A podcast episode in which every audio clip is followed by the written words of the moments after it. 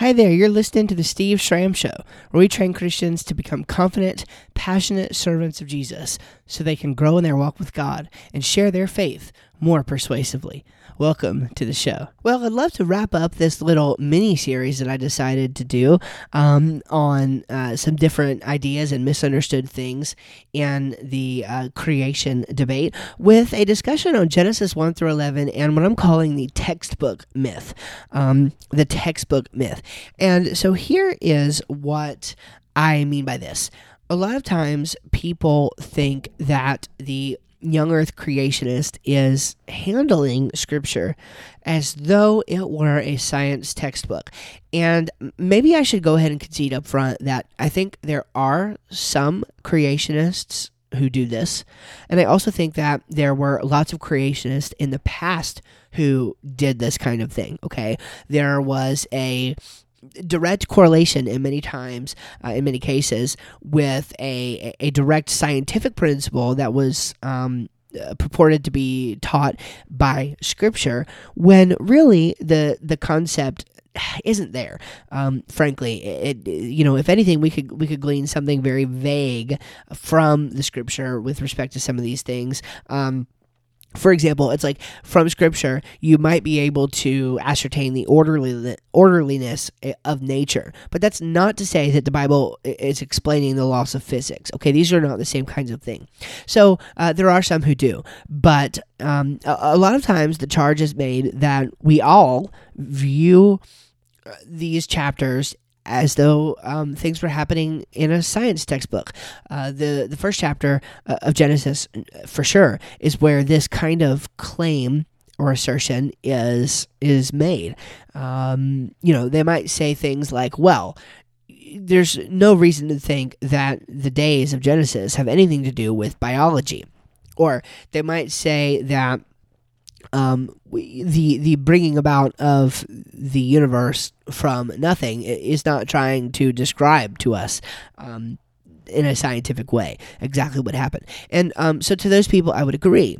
Uh, okay, I would agree. I, I don't I don't think that Genesis one is telling us anything about astronomy or about biology or anything of that nature. Okay, but it's a modern idea. Now I want you to understand the difference between ancient and modern, okay? It's a it's a modern idea that we look at these things as scientific, okay, in the sense of the scientific method. Now there were um, in biblical days people who were interested. There's actually a lot of ancient Near Eastern works with respect to things like astronomy and things of that nature. Okay.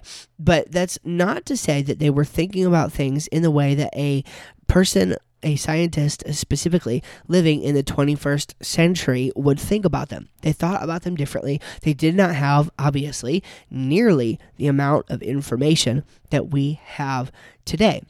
So it's not as though um, we should view these chapters as though they are a science textbook. And thank God, because science textbooks change. But I would like to say, uh, um, to kind of put it in an aphoristic way, the way that I have uh, put it in other things in the past, I can't even believe I remembered this. Um, but one way that I used to put it is this rather, it is a historical truth book. So it's not a scientific textbook, but it's a historical truth book. And what I mean by that is that the Bible is accurately describing for us the events that took place in a historical fashion. Okay, t- to claim that um, the Bible is telling us about the creation of man and female, and on day number six, for example, is not to make a claim that the Bible is teaching us biology it, okay, to say one is not to say the other. And that is what's happening in the mind of those who disagree with us here is they think that we're trying to say that it's something about biology. No, uh, I'm not trying to do that, to, to say anything about the biology there. As far as I'm concerned, that was an absolute miracle. Um, even God's forming, even if we, we you know, we make the argument that many of the things that, and I think it, it, it can be made, that many of the things um, following the initial creation were made by God's forming them, not by God's creating them ex nihilo. I definitely think you have um, things that fall in either category. But even if the even if what we're talking about is forming, that doesn't mean that it wasn't miraculous, right? It doesn't mean that we um, are, are, given some kind of scientific understanding or that we are looking for some sort of scientific understanding of how these things happen. That is not what's in view.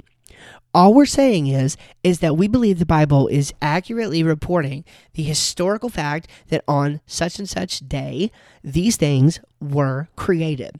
Okay, that's as far as we're trying to go with this. At least those who would fall within kind of the, um, the consensus views on creationism. Okay, there are always going to be those who hold weird things, but if we're if we're trying to interact with the best version of a view, then I think what we want to interact with is the view that um, maintains that these things are just a part of history. They fall into the realm of history. We're not trying to claim that they fall into the realm of science. These are two completely different kinds of things. And uh, th- uh, to be honest with you, that's the meat of what I wanted to say this week. And uh, I think it's really interesting how closely related this is to the uh, misconception that we discussed just last week.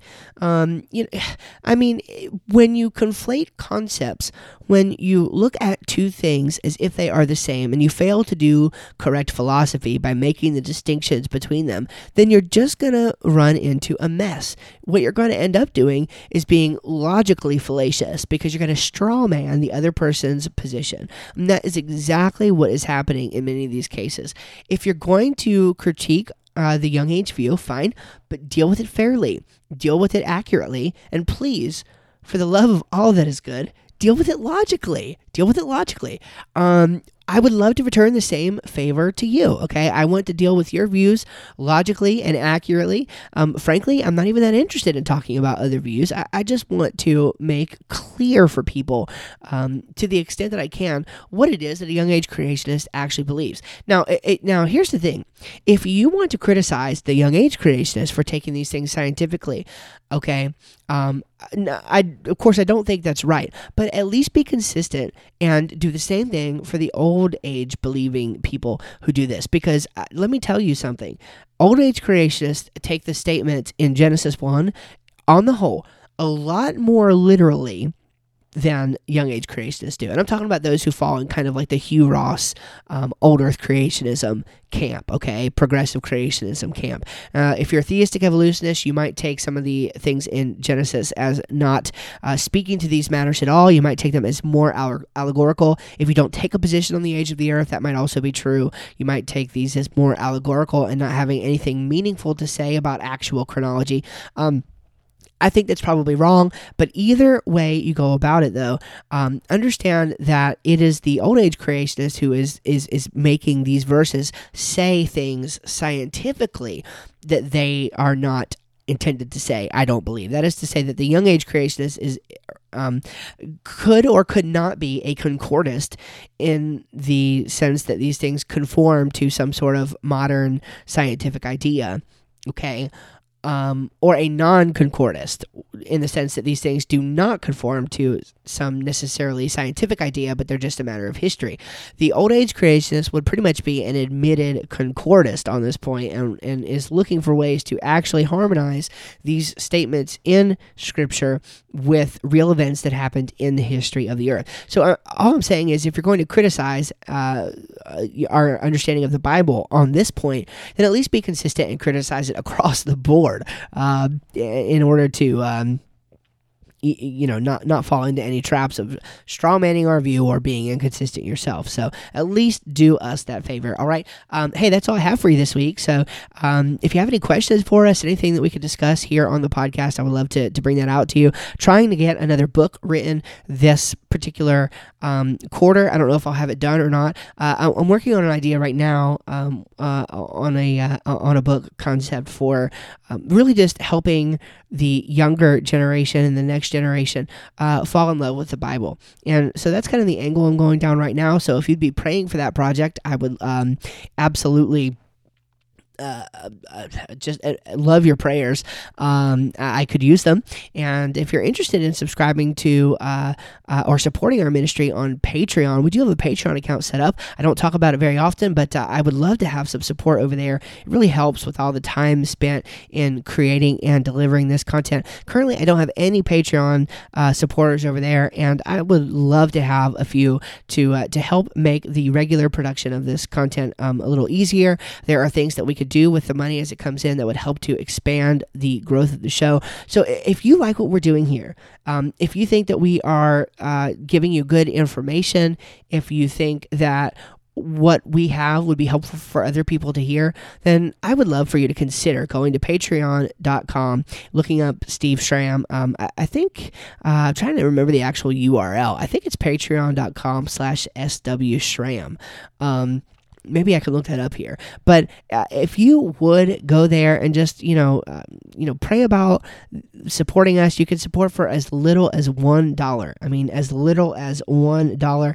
And believe it or not, you know that can go a long way. It really adds up over time with the uh, people that we have listening. So you would be surprised at how big of an impact you can make, even with a dollar. Of course, we have options that go up and beyond that. And if you become a supporter on Patreon, there are definitely some perks and things that you can also find there um, as well. And so it goes beyond just supporting the ministry. We also have ways for you to contribute to future ideas that happen, things that are going to be coming down the pike in the ministry. And uh, you get shout outs on the podcast and just all kinds of stuff. Um, personal video message from me. Yeah, so you, you can get that by going to Patreon. That's P A T R eon.com slash SW Schramm. So that's S W S C H R A M M. I would love for you to go there, check out the different levels that we have available. And if you think that you could possibly consider supporting us on a monthly basis, I would absolutely love that, even for as little as $1. So thank you for everything that you do. Thank you for making this ministry possible. And um, share it, subscribe to it review it, all the things. Thank you so much. I love you. We'll see you next week. Bye bye.